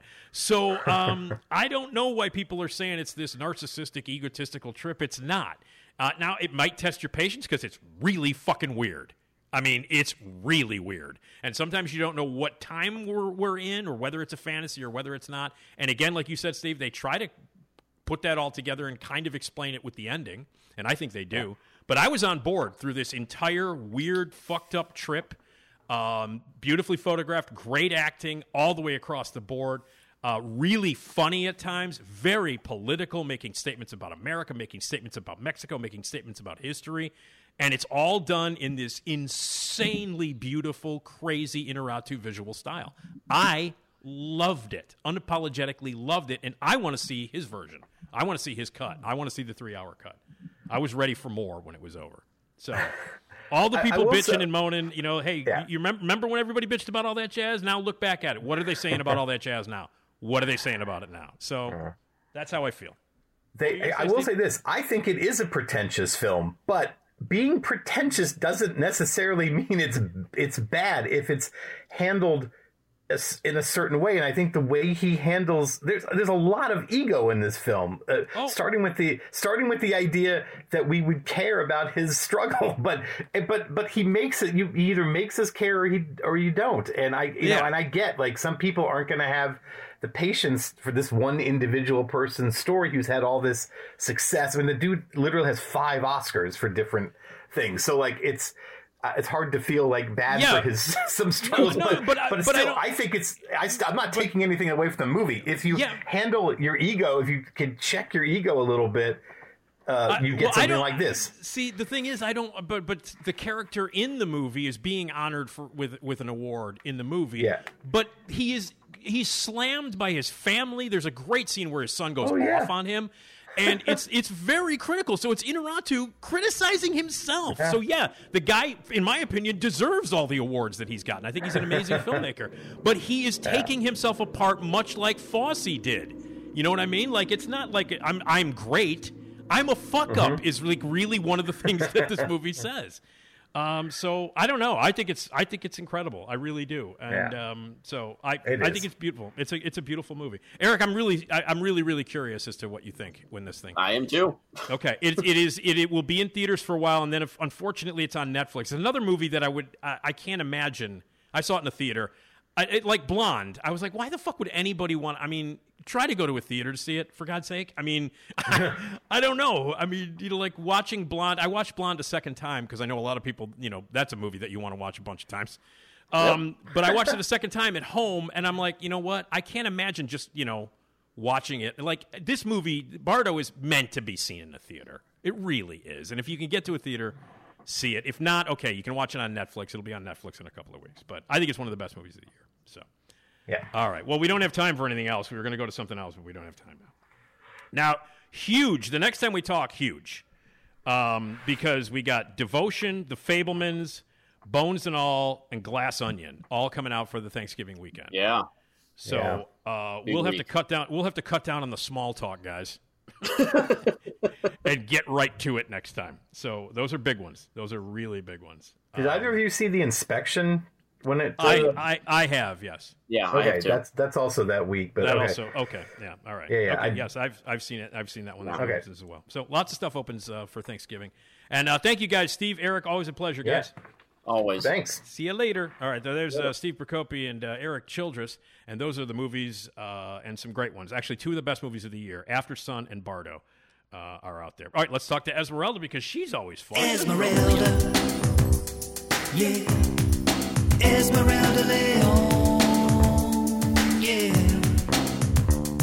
Esma, I'm talking about that Esma.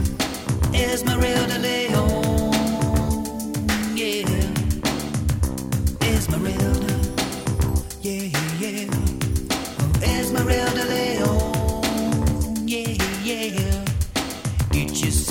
yourself some Esma. Love me some Esma. Esmeralda Leon. Yeah. Yeah, Esmeralda. Esmeralda. Esmeralda Leon. That's the theme, and we play it every time we have a lovely visit with uh, the lovely Esmeralda Leon. Hi, Esmeralda. Hello. How are you? I'm good. How are you? I'm all right. I'm all right. Have you had a? Have you had a? We are at the. We're getting into the weekend. Uh, you got any plans Hmm. for this for this weekend? Um, I do not think I do. I usually I usually don't plan ahead. Hmm. I usually just go with the wind. Right. Wherever Um, it takes you. Wherever it takes you. Yeah. Yeah. Yeah, I usually try not to make any plans because then, you know, I don't want to disappoint and not go because I probably won't. I see. All right, I gotcha. Well, we have plans for Tuesday night. This coming Tuesday night. Yeah, no, that one I'll do. That you're one gonna I'll you're gonna show up for that? I'm glad. Yeah, yeah, yeah. I'll be there a- for that one. It would be very hard to do. it would be very hard to to have Jason play your theme and then nobody come out. Uh, that- Right. that, would be very strange. Yee. Awkward. Uh, a little Jason's- awkward. Jason Skaggs flying in from Houston for one night only. It's our one night only uh, Zanies and Rosemont event, the Nick D Podcast Live. It's this Tuesday, November 15th, 7.30, 6.30, doors open. Um, and uh, hey, you want to? We want to pack the place, so we're offering a, a, a discount here, and uh, we have five dollar tickets that you can unlock. So if you go to rosemont.zanies.com, find the event, the Nick D Podcast Live, Rosemont and Zanies, uh, Zanies and Rosemont, I should say. And it's Tuesday, this Tuesday, November 15th at 7.30. Rosemont.zanies.com. If you use the code podcast5, that's the number 5, podcast, P-O-D-C-A-S-T, number 5, podcast 5, you can get $5 tickets. So yeah, man. So we want to pack the place. So get in there, and uh, it's going to be uh, interactive, and we're going to have a lot of fun. We're going to do some taste test stuff, Esmeralda. That we're going to have some uh, some crazy stuff with that the audience is going to be able to participate. So we're going to be doing some Oh yeah. Weird Christmassy flavored snack and food items. which which It's going to be an it is- interactive show. Yes, very interactive. We've got gift uh, certificates from the, the Gale Street Inn to give away and from Abt Electronics to give away. Um, our very great mystery guest, surprise guest, is going to be there. You won't find out who it is till you get there, but this person is awesome, and I guarantee you that that interview will be fly, as they say, as the kids say. Do the kids Oh. still say fly, Esmeralda? Nope. So all for, for so for the years that I did Fly Jams Friday, was I was it was I completely out of step with that? Was I not hip? Ah, just a touch, just a little bit. But- but it was more retro. It was, but but the stuff that we played was fly because a lot of it was like that, you know, New Jack stuff from the from the Right. nineties, you know, and that's fly. So the actual music that we were playing, you know, like when you're playing New Edition, that's fly. That's a that's a- course, those are yes. fly jams, you know. So- Yes, yes. Anyway, uh, but anyway, we got a great surprise guest. My dad's going to get up on stage, close the show with some jokes, and I know the material he's going to tell he's going to kill. So that alone, my 81 year old dad getting on stage at a renowned comedy club, you should be there for that. Jason Skaggs doing all the music live, Esmeralda, me, um, all kinds of great stuff, prizes. It's going to be a blast. It's going to be a blast. We're recording it, so you will be part of a podcast that will live forever. So it'll be an actual podcast recording that will drop online the next day. So in in in uh, in every way, it's going to be a blast, and we're very excited about it. I can't wait to see everybody. We're going to meet everybody and hang out, and it's going to be hilarious and fun and cool. So it's this Tuesday, November fifteenth, Zanies in Rosemont, the Nick D Podcast Live. You can call 847-813-0484 for the box office. Get your tickets there, uh, or go to rosemont.zanies.com and use the uh, the code to unlock the five dollar tickets. That's podcast five. So there you go. It's going to be great. I can't wait to. Uh, I can't wait to see. I, you know, because a lot of people don't know Esmeralda. We don't see each other very often. We talk to each other at least twice a week, obviously, and even more. Right. But we don't really get to see each other face to face. Last time I saw you, I believe, was at Flashback, wasn't it? Uh, yes. Yeah, which was months ago. It was way too long. Way too long. We got to hang out more. So uh, we get to hang out on Tuesday. So there you go. Yeah. Oh, cool. All right. Hey, the last time uh, we talked, we were talking about weird wedding stuff, uh, and we were having a lot of fun with this article that uh, uh, that that we that we found, and uh, and it was because you went to a wedding uh, in Iceland last week. Yes. Yes, yes, and yes. it was a you know you said it was a nice wedding. There was nothing weird. They didn't do anything goofy. Right. It was very much got married, let's have a dinner, done and Yeah. done. Sort of traditional. even though even though the, the even though the location was a little bit non-traditional. Yeah, it just so happened to be in Iceland. Yeah, That's all. exactly. and uh, I'm going to a wedding um, uh, next week, next Saturday, and that would be my ex-producer Tom Hush, the producer of the Steve Cochran Show, which you can hear every weekday morning from 5:30 a.m. to 9 a.m. on WLS AM 890, the best morning drive show in Chicago without question. And I appear on that show uh, at least uh, once every couple of weeks, or at least more, sometimes more than that. And Tom Hush is the producer of that show, and he's very good friends with Slap Slapley, our British compatriot. Oh, right. They are they are very very close. Some would say they're joined at the hip. Some would say they're there you very- go. Yeah. Yeah. I mean, yeah, you could say that. Yeah. Tom is getting married next week, and I and I I think his wedding's going to be normal, but I don't know because Tom's Tom's a little weird. You'd say, right? Mm-hmm. Yeah, they could, you know, you never know. Yeah. There could be traditions that uh, you know, we don't know about that he is obligated to do. True. And then Now- uh, you will find out about them, I guess. I will, yeah. and now, see, but Lauren is the one I think that keeps him in check, which is usually the case with guys and you know brides and grooms. It's usually the the bride that's like, "Hey, asshole," you know, don't. And who knows, she might have the traditions. Who knows? Lauren's Might Lauren's, be Tom. Lau- Lauren's a lovely woman, and uh, and I'm excited to go to their wedding. But I think it, I personally think it's going to be normal. So we were talking about some of the other stuff like singing vows at weddings, Mm-hmm. and uh, and uh, the cake in the face stuff where they're jamming full cakes in people's faces. Um, and what what else uh, as far as like weird wedding stuff? What else did you want to jump into uh, that maybe you've witnessed or you saw in this article that sounds like a nightmare? Um, well, there's uh, one about uh, the the fact that they well, one I find this kind of like creepy already. Okay. Is the whole thing with the garter belt and taking it off? Yeah. Like the groom takes it off. I find that stuff creepy. I'm like, I don't know why you're doing this in front of your grandma, but okay. Yeah. Uh, but uh, uh, to make it even creepier, there we have a story here that um, they decided to auction off the garter belt, and whoever won took it off the bride. So Oh. even creepier. like I didn't think you could already like weird it out. Let's Yeah. make it even worse. We we did we did. I I'm, I can't remember. I know we did it at my first reception, the Mhm. garter belt thing. I can't remember whether we did it at the second one or not. I can't remember. I've always thought it was weird too, but uh, you know, I think we did do it because it's like you're supposed to toss. The, do you toss the garter and then you you know, and whoever catches it gets the picture with the the woman who catches the bouquet. And Oh. then the legend is that those two are supposed to get married. You know what I mean? Like that. Oh Lord. That, but that's the thing. It's like the single the single guys have to catch the garter. You know what I Mhm. mean? Just like the single ladies have to catch the bouquet. And you know the legend is that the, whoever whatever woman catches the bouquet, she's going to get married next. That's the the legend. That's why only single women go out there. Right. Um, and so when they catch the bouquet, you ever see video, uh, Esmeralda, of uh, at wedding receptions where the women uh, are out there? And have you ever seen video? I'm, they're everywhere of like women beating the shit out of each other to get the bouquet. Oh yeah, they're rabid for it. It's frightening. It's like Oh. this is not gonna not make you single. Just FYI. just because you catch this, but sure. No, have you ever? I mean, everything helps, I guess. Have you ever Uh, participated? no, Did- no, no, no. did they do that in Iceland at the at the wedding that you went to? Did they do the the bou- No, bouquet we toss? did not. No we bouquet did toss. not. No. Okay. Um, I, but also not only do they have videos of like uh, women beating the shit out of each other to get the bouquet, but he ever Mm-hmm. have you ever seen videos, Esmeralda, where uh, the woman catches the bouquet and then you see her date leave the room, like run out. Right. Yeah. Which is even worse. It's like yikes. Good luck with that. Yeah, like clearly you're not going to marry this guy. He just he just booked out of the reception hall.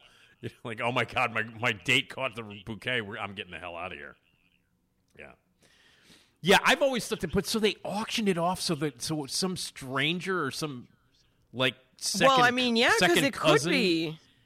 I mean, it could be whoever was invited plus one could could come and take the garter off, which is like what? Right. It's pretty gross. That is weird. That's weird. Uh, and then what made it even worse was that most of the um, most of the guests were, or at least their friends and stuff, they were all like poor college students, so they didn't really have the cash to be bidding. So Right. the only people bidding were people like her dad and uncles. So even creepier. Ugh. oh Gross. God. Well, you don't want to No, hear that. thank Yeah, that's, that's- What? Ugh. yeah, that's creepy. That's just creepy, is what that. Uh oh. Hi, I'm Carrie Russell, and I love Nick's show. Oh, she Oh, just hi, shot, Carrie. She Yeah. just shot a garter belt at me. I don't. Wow, Oh, thank you, Carrie. boy. Thank you. Hi, I'm Carrie shoot it Russell, out like one of those I love Nick's show. Yeah, yeah, like like a t-shirt gun. Yeah, t-shirt gun, garter belt gun. Boy, that's creepy. Hey, you know, like, and, and I, I could just imagine like the the uncles or the or the fathers of man. We, we got to get that. Uh, we got to get the bidding going here. It's, Oh. No, that's not where. No, just give her the money. Just give Yeah. him the money. Yeah, just yeah, and and uh, and you know, uh, yeah, I don't know. Uh, So I'm I'm interested. You know, I'm gonna see. I, I I'm uh, I'm gonna see Tom before the wedding, and I'm gonna ask him if they're gonna Mhm. do any of that, any of that stuff, like the garter belt and the. I I want to. I'm in my heart. In my heart, I'm thinking that they will not be doing these things, but I don't know. I don't know, Well- Tom. I don't know Tom's I- I- wedding or or you know, like- proclivities. or, or or you know or what Lauren wants to do. Um, I don't know. Exactly, yeah. And again, the bouquet though. I mean, the garter uh, has been questionable. But the bouquet thing I, has been such a long-standing tradition that Mm-hmm. I think most weddings, ha- I would say ninety percent of the weddings do have the bouquet thing. Because Yeah. that, I mean, that's like okay. Here's the bouquet. Let's throw it. It's fun. The and I've always thought the garter belt was weird. I've always, always, always thought it was weird. Especially like when the you ever go to a wedding like when they're doing the garter belt, and it's you know, you know, and the majority of weddings that you go to at the reception they do the, do the garter belt thing. But you ever like go to a wedding, and I've gone to several weddings where like the the the the groom sticks his head under the dress, and his head is under there like doing questionable things, and then he takes the garter belt off with his teeth. Yeah, I'm like, wait, Yep. Yep. your fucking Again, grand your grandmother is Yeah. sitting at the table. Yeah. It's real weird. I don't know. I've always and yeah, and, and like they play sexy music, da na na, you know, like uh, Uh, the, the, it's the de- gross. Like, ugh, yuck. uh, it's just so weird. No, I don't know. I don't know. Well, the uh, the old uh, guard, yeah, the garter belt with the teeth. That's a little much. I, always- I've I- I've always thought. So I don't know. Um, and and and also, I, saw another video. God, these are so bad. Things are so weird. Where they blindfolded they blindfolded the bride. Mm-hmm. And then it wasn't the husband who was sticking his head under. I can't remember who it was. Yeah. That's even And worse. then they took the blindfold off, and it wasn't, you know, and the guy, whoever it was, maybe her cousin or something, had the the, the garter the garter in his teeth. It just makes it even Yeah. worse. Ew. I know. Gross. And the other thing is, when these stupid ass things happen, they happen pretty late in the reception, Mm-hmm. usually. So everybody's drunk. Even the bride and groom sometimes are drunk. And Yeah. like, uh, because I remember when we did the the the because we did the bouquet toss at both. I don't know if we did the. I can't still can't remember. I don't think we did the garter at my second reception. I think we skipped that. But um, but I know that we did the bouquet. And when you're when you're when you are the bride and the groom, you don't know what's going on because everything is a whirlwind. You know what I mean? I'm, I'm speaking as someone who's gone through this. You don't know what the fuck is happening. Like it, it suddenly someone comes up to you, and goes, "Okay, it's time to do the garter," and you're like, "What?" You know what I mean? Like because Oh, you're God. There's all these people, and there's you got to do this. You got to do the the first dance. You got to do the thing.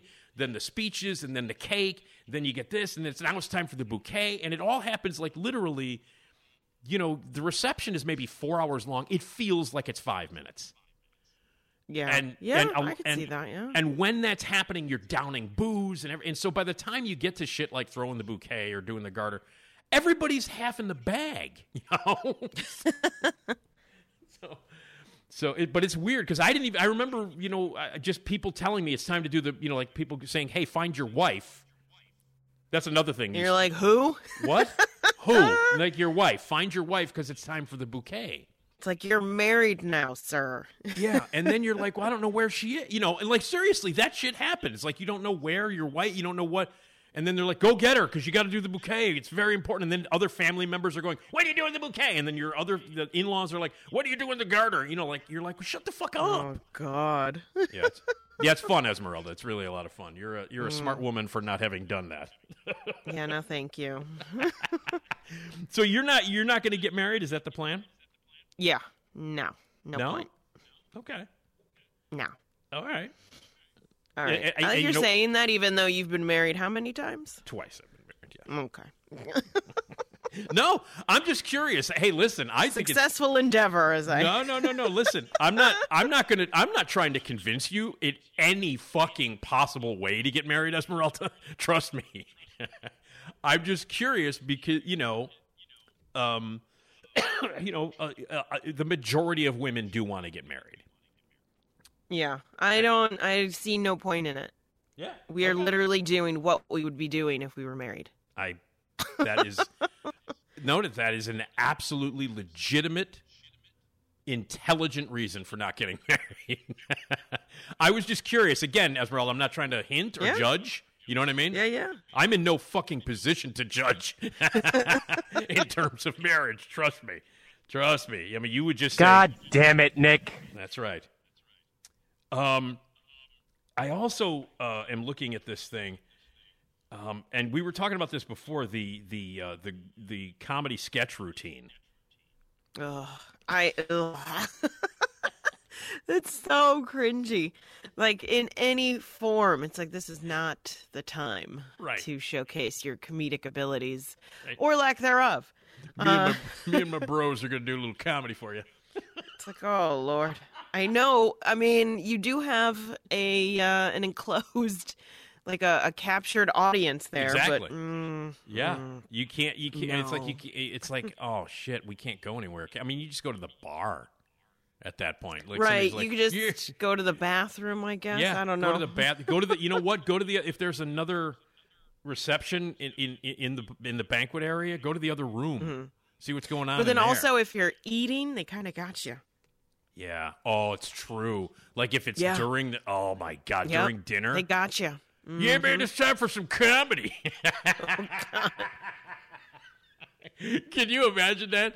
Can you imagine if Tom and his asshead friends on Saturday, next Saturday, just go w- right at the first course? It's time for a little comedy routine. A little entertainment with your food. Dinner. That's right. By the way, give us a suggest. What's your suggestion? Oh give us a, no! Give us a. It's Give us. even worse. Give me a. Give us a place and a situation, baby. Yeah. I mean, I could see. So the only way I could see that going well is if the the wedding party doesn't do it at all, or there is like a you have a friend who is very experienced in hosting and doing things.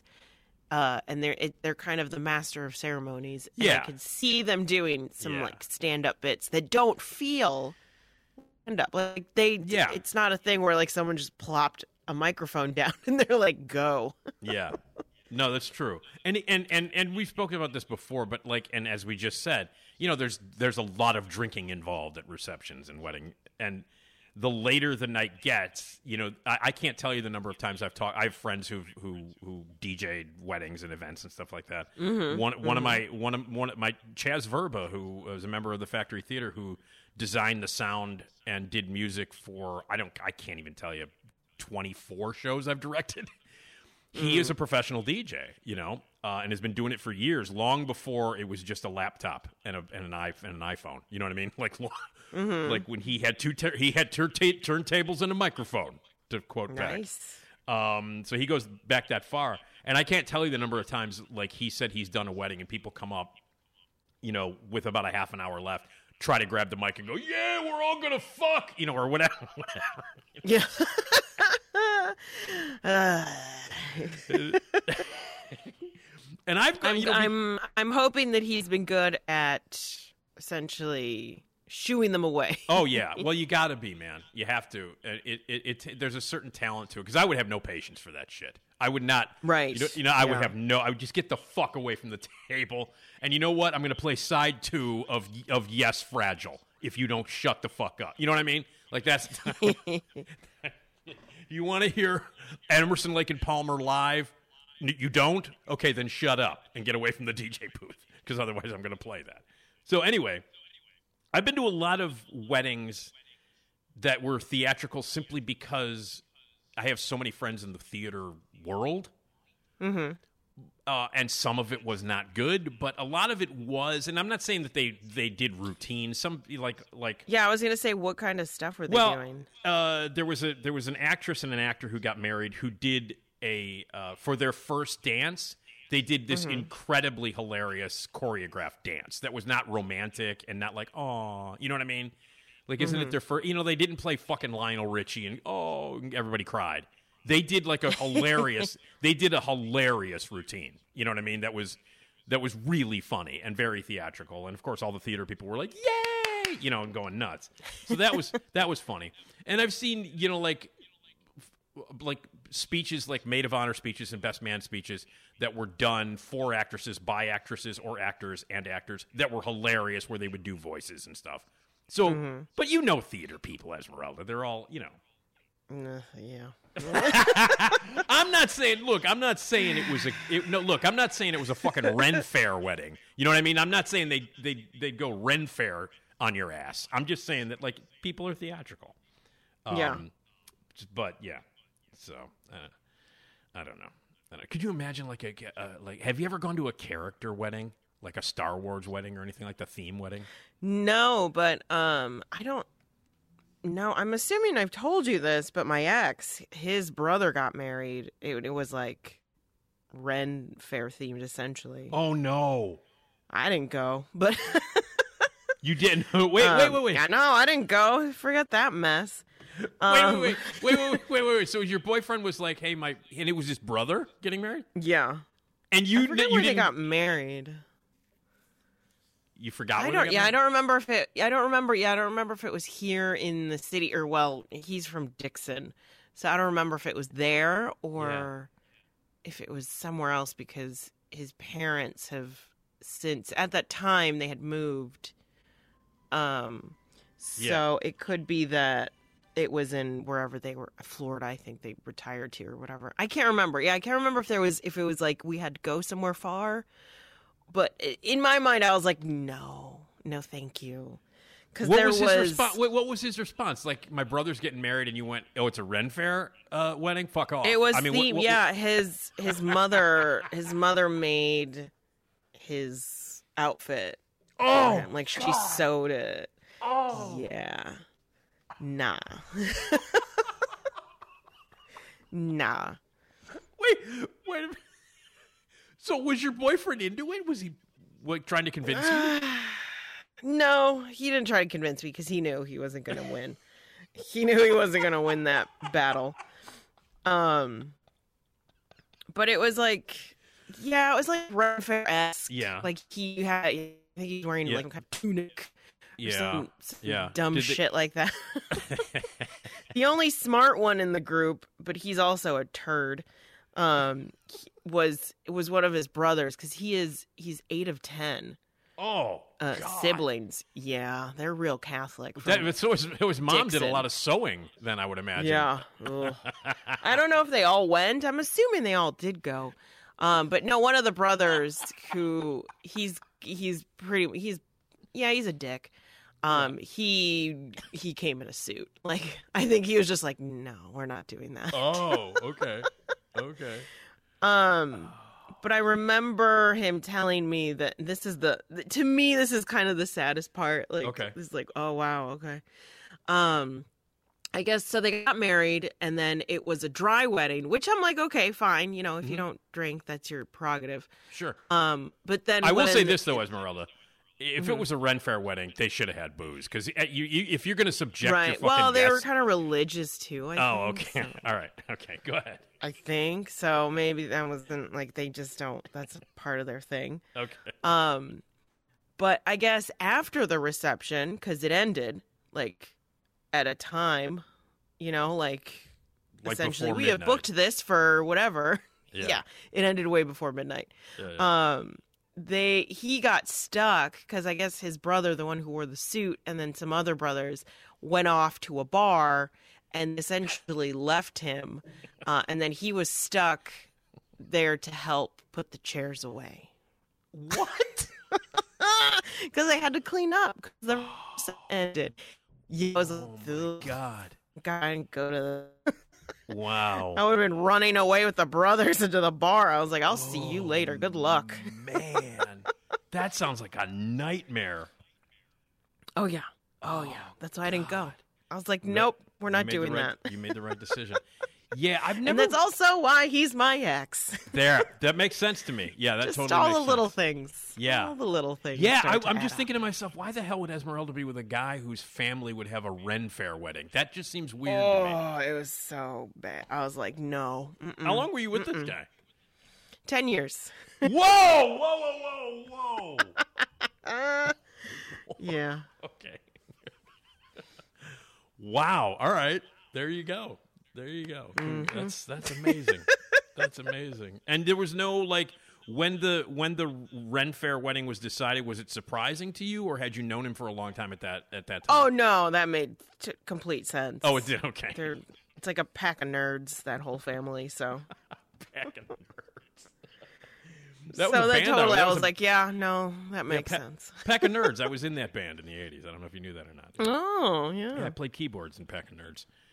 Oh, nice. Wow. Uh, I'm trying to remember if I've ever been to a themed wedding. Um, oh, uh, somebody that I knew uh, in the theater world that I wasn't invited to the to the to the wedding did the Mhm. Star Wars thing, and like the the whoever conducted the ceremony or I don't clearly wasn't a priest or whatever. Now, was it now being Star Wars themed? Did everybody have to dress, or not have to, but like I know the wedding party did. I'm sure The wedding But party then the did, and guests- the, the, yeah, the, I a lot of the guests did. It was cosplay. There was a ton of cosplay at this wedding, and Oh, everybody wow. was dressed. And this was this was before the prequels came out, Mhm. so it was still just the trilogy. You know, Mhm. it, it was okay, just- so you have a very small, you have a limited. yeah, it, it's not there's no amount of ideas. It's not prequels. It was pre J.J. Abrams, obviously way pre J.J. Abrams, and even pre prequels. The prequels came out in '99, so this was in the mid '90s. So it was still just the first three movies. Okay. Uh, and so there wasn't like no Jar Jar or any of that shit that came right after that or any of that stuff. But like the the the the priest, it wasn't a. It couldn't have been a whatever. But he was dressed. There's you're not gonna get a priest to dress. right, like- it was just somebody. yeah, it was somebody who he dressed it like Darth Vader. So Darth Vader Yeah. married them. And Um, what were they? Were they Princess uh, Leia. She, the bride was mhm. Princess Leia, and uh, I think the groom was Han Solo. Why they were Okay, being married by so. Darth Vader doesn't. Yeah. yeah. No, it was Luke. The, it was Luke and Leia. They were Whoa. getting. What? Oh, well, they God. do. Could They do. imagine? They do kiss in the first movie. Okay, that doesn't matter. So um, Still siblings. Yeah, no, no, no. I know, but I'm saying, you know, uh, they George George Lucas laid the groundwork for a little incest in that first film. Oh Lord. Um, no, but why Darth Vader would be marrying them doesn't make sense to me. Like, wouldn't he try Right. to kill them at the wedding? Wouldn't he try yeah, to kill them? wouldn't uh wouldn't what's his face? Uh the the old uh, Obi Wan. Would be Obi Wan, but he was yeah, I guess, but because Obi Wan gets killed in the first one, I don't know. So like the like he'd have to be glowing Obi Wan because he comes back and Yeah, but so does so does Darth. Wait, is he Spoiler Darth- spoiler alert, but well, Darth Vader doesn't get killed until uh, the third one, right? Jet. yeah, but they're all Jedi? out, aren't they? Yeah, they were all out at that point. Yeah, so So it's not like Yeah. so you know technically the Star Wars canon. Right. He is dead. he is dead. That's true. Well, they're all. I mean, yeah, a lot of the characters are. So I don't know what, but yeah, it was Han Solo and and and Leia. They were the bride and groom, and and Luke, or I'm sorry, and Darth Vader uh, married them. And I think his best man was dressed in a Chewie costume. I think. Uh, Um, well, that makes sense. It does make sense because Han Solo, his best friend, is Chewie. Exactly. Han Solo's dead too. Well, he didn't die till years later. That's right. It wasn't until uh, the J.J. Abrams movies that Han Solo Right. died. Yeah. Yeah. Sorry, spoiler alert. But Han Solo gets Yeah. killed in the. I mean, that one kind of. Well, how long is that now?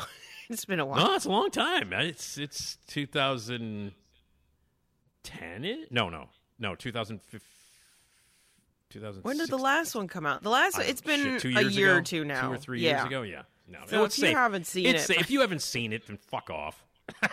Yeah, I also think it's like, uh, like, And also, who we're- I don't think we're the first to be spoiled No, for you. Exactly. Exactly. yeah, exactly. Uh, by the way, there's a glitch in the Matrix. If you haven't seen that movie, fuck off. You know what I mean? What do you- Now, So- did anyone dress as an Ewok?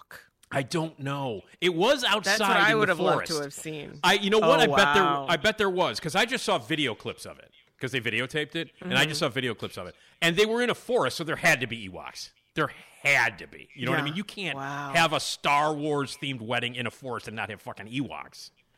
Right. So, yeah, I don't remember. I just remember that the people who went came back and said that was the biggest piece of shit time I've ever had in my life. Oh, goodness. Oh, I wonder if they had a band like the... That's all they played, and that's all they played. Oh man. Ladies and gentlemen, the first dance uh, now the father of the bride and the and the and the bride will dance. That would have been amazing, actually. Yeah. Terrible so cool. slash hilarious. right now, it's time to do the electric slide. now that would have been fun if it was nothing but the caban- uh, the cantina band. Oh. And they had to be those creatures, like the big-headed dude with the horn. Oh, of course, yeah, yeah, yeah. See, that would I mean, have been it's cool. for a wedding. That's right. That would have been cool that would have been cool. I would enjoy that. I would enjoy that. I would have gone to that. You know what? I- What what themed weddings would you would, would did you think would be cool? Obviously, neither of us are ever going to fucking plan any of that. But what would Yeah, be no. like do you, that you would like to go to? Like, you know what I would like to? I I would love. I mean, look, I'm a I'm a. I mean, there are. I've seen online Lord of the Rings weddings, which would be nerdtacular. You know what I mean? Um, Oh, yeah. I'm su- I'm sure there are House of Dragon or the uh, Game of Thrones weddings. I'm sure that. Oh, I'm sure, yeah. I would love to go to a Planet of the Apes wedding. Now, would everyone be see the, that? That's. I feel like there's a line there that Planet the Apes would be though, crossed a little but, too like, easily. And whoever and whoever was like not an ape couldn't speak. Like they can't. They would That's be what I cha- mean, like, I they think would it be would in get a little, like- they would be in chains. There's a line there that I don't know if like and and could and, be and crossed. and the and the and the ceremony itself would take place on a, a collapsed Statue of Liberty, like right in front of them. what my hope is because you're going to do that you have to you have to have somebody because how i mean there's no other way to do it well you have to have a, a team of people to do the makeup oh yeah, for people because you can't just expect people to roll in Yeah. like yeah no do it yourself at home Right. the monkey uh ape Yeah. prosthetics and right. Go ahead, do the do the do the Academy Award winning monkey because you makeup. have to yeah. You now what about this? to get the prosthetics. now what about this, Esmeralda? Here's here's one. Mm. Zombie wedding. That would okay. That would be fun because it's literally it's just the dress. It's just the way you're looking.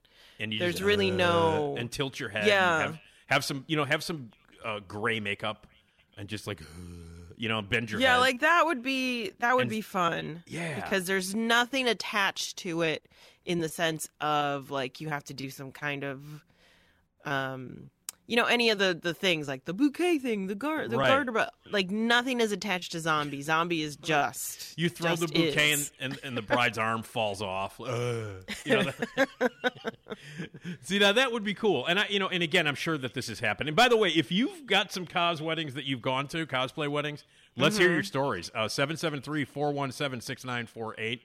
Seven Or seven three terrible wedding. or terrible weddings, awful weddings. I mean, if you went to a wedding that required that was a themed wedding, tell us about it. yeah. 773-417-6948 or email us, nickdpodcast at gmail.com. We'll do a follow-up on this. nickdpodcast at gmail.com. Why don't we bring this up on Tuesday, Esmeralda? Since Yeah, for sure. Tom is going to be there. So we can... oh, we so can Tom- ask if he To- yeah. can embarrass him. and- Yeah. him and Slap Slapley. Yeah, him and Slap Slapley are going to be there. I'm not sure if Lauren's going to be there. I um Right. Um because I think the bride has more preparation to do four days before a wedding than the groom does. Right. So I don't know if she's going to be, but I know Tom is, and we can get some suggestions from the audience. So if you're going to be at our at our gig on Tuesday night at Zanies, and you have a themed wedding that you've gone to or went to or had, uh, tell us about Mm-hmm. it. But yeah, no zombie wedding. That I'd be good with that. I'd be totally cool with a zombie wedding. Yeah, that would be fine. That would be fine. What about? Uh, like, uh, uh, what's your favorite movie ever, Esmeralda? You have a favorite movie ever? that would not be a good no. What would it be? What is it? Trainspotting. Train spot. That I, no, I think that'd be Yeah, not man. a good theme. Fuck yeah! Put the put put the worst toilet in Scotland on the on the altar and have the Oh, have the groom climb out of it. Oh God, Jesus, that's and then a lot. Yeah, you know, the- well, okay. So here's my thing. The I've I was tainted by the not experience of experiencing of hearing about the the what essentially was a Ren Faire wedding.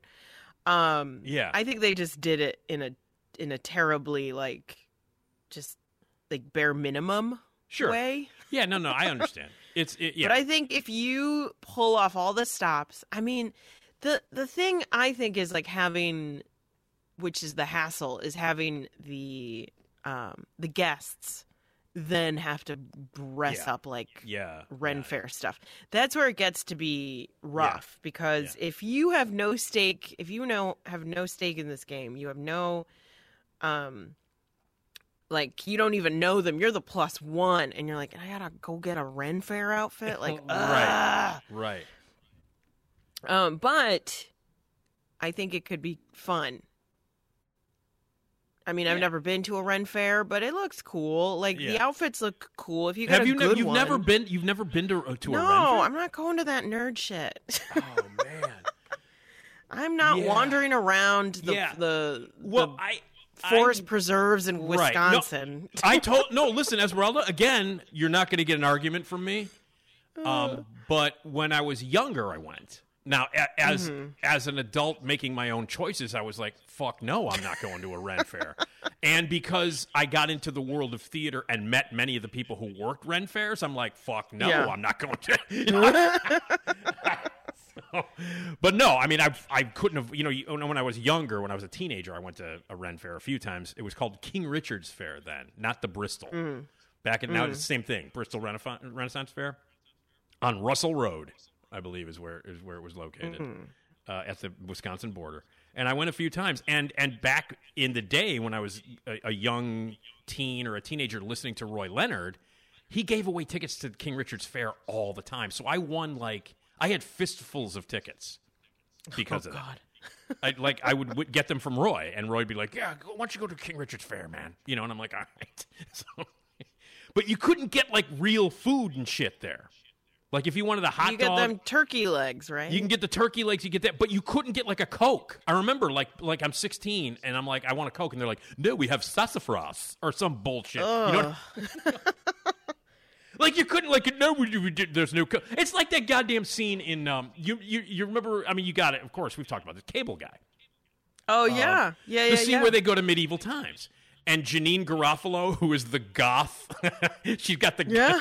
she's got the goth because clearly, you know, outside of King or outside of um, medieval times, she's like a goth chick. Mm-hmm. But she has not taken off her, her eyeliner or her black lipstick, and she's in that stupid costume where she's a wench. And uh, he's like, "Well, can I get some?" And Matthew, Broderick, remember Matthew Broderick says, "Can I get some silverware?" And they're like, "Well, uh, actually," and she's by rote has to say, "Well, uh, in medieval times there were no silverware, so here at medieval times we have no silverware." And then Matthew Broderick says, "Yes, but you have Diet Pepsi." He's like, "Hey, dude," and she goes, "Dude, give me a break. I got a lot of tables." that sums it all up, though. You know what I mean? Perfectly. yeah. Oh man. All right.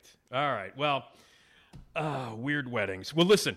We'll talk about this again on Tuesday, Esmeralda. We'll, hopefully, you know, we'll get mm-hmm. some. And if I get some emails and stuff, I'll bring them with. But I'll br- we'll Yeah, bring it up in front of the audience. We'll definitely bring it up in front. And my get. By the way, my guests will have stories. I guarantee you. Oh, good. Yeah. I guarantee you that this guy will. ha- This yeah, it's a guy. All right, fine. Uh, that this guy will. You, we already said this. Yeah, I like that you keep trying to hide it. I Like, know, it's a like guy. You already said him. it's a guy. He's very artistic. He's from the South Side. He's been on my show. you said him times. like weeks ago. It's and he's loaded with stories. And I guarantee you that he's got themed wedding stories. I guarantee it. So, all right, and nightmare wedding stories. nice. So bring them along. Yes. So anyway, hey, great stuff to give away. Taste tests, great, uh, all kinds of hilarious stuff. My dad on on, on stage telling jokes. Uh, Jason Skaggs flying in. The great Esmeralda. Esmeralda. Uh, uh, uh, uh, I'll yep. give you asthma. Well, you're going to get I'll it. give you asthma. That's right. and it's all on Tuesday, November 15th, uh, 847-813-0484 for tickets. And again, if you want to unlock the $5 tickets, the code is podcast5, podcast5, rosemont.zanies.com. And we'll talk about all kinds of uh, fun stuff. It'll be, it's going to be a blast. I'm so excited, Esmeralda, um, about Tuesday. yeah, it's gonna be a good time. It's going to be great, and we'll talk more about these uh, ridiculous weddings. And uh, and I'll and I'll get all the info from Tom. By the way, like what's Oh, what's yeah. going on? What's going on? We'll get the lowdown. We'll get the lowdown. so anyway, all right. Uh, uh, thank you, Esmeralda. Thank you. Uh, if you want to be a sponsor, you can advertise with the Nick D Podcast, sales at radiomisfits.com. Again, anything you want to contribute, 773 417 6948 is our voicemail. Email nickdpodcast at gmail.com. Thanks, everybody. Ed and everybody at uh, radiomisfits.com. Rate and review us on every platform. And we will see you next time. By the way, Esmeralda, you know who the guest is on the next episode. Uh, my well, your future. My future ex-wife. Ex-girlfriend? Yes, Oh, I'm sorry, future ex-wife. No, we're getting married, and it's going to be a cosplay wedding. I'll Oh, ask Dana. yeah. You know what? When I talk to. Dana, I will ask her what what wedding she she and I will have. And, and Right. what- I'm sure because it's all set. It's all set. it's all in- set. We, in no, we've already we've we are getting married, and we've already decided that we are going to get a divorce. So that's already There set. you go. That's oh, already set. Perfect. It's yeah. There's a timeline. exactly when you go, when you go into a marriage knowing that it's going to end, it's much easier. Mm-hmm, So, Dana DiLorenzo is going to be my guest on the next episode. We'll see you Tuesday night at uh, Zanies. Esmeralda, you're the best, and I'll talk to you soon. See ya. All right, cool. Okay. All right, see you later. And it's the Nick D Podcast on Radio Misfits Podcast Network.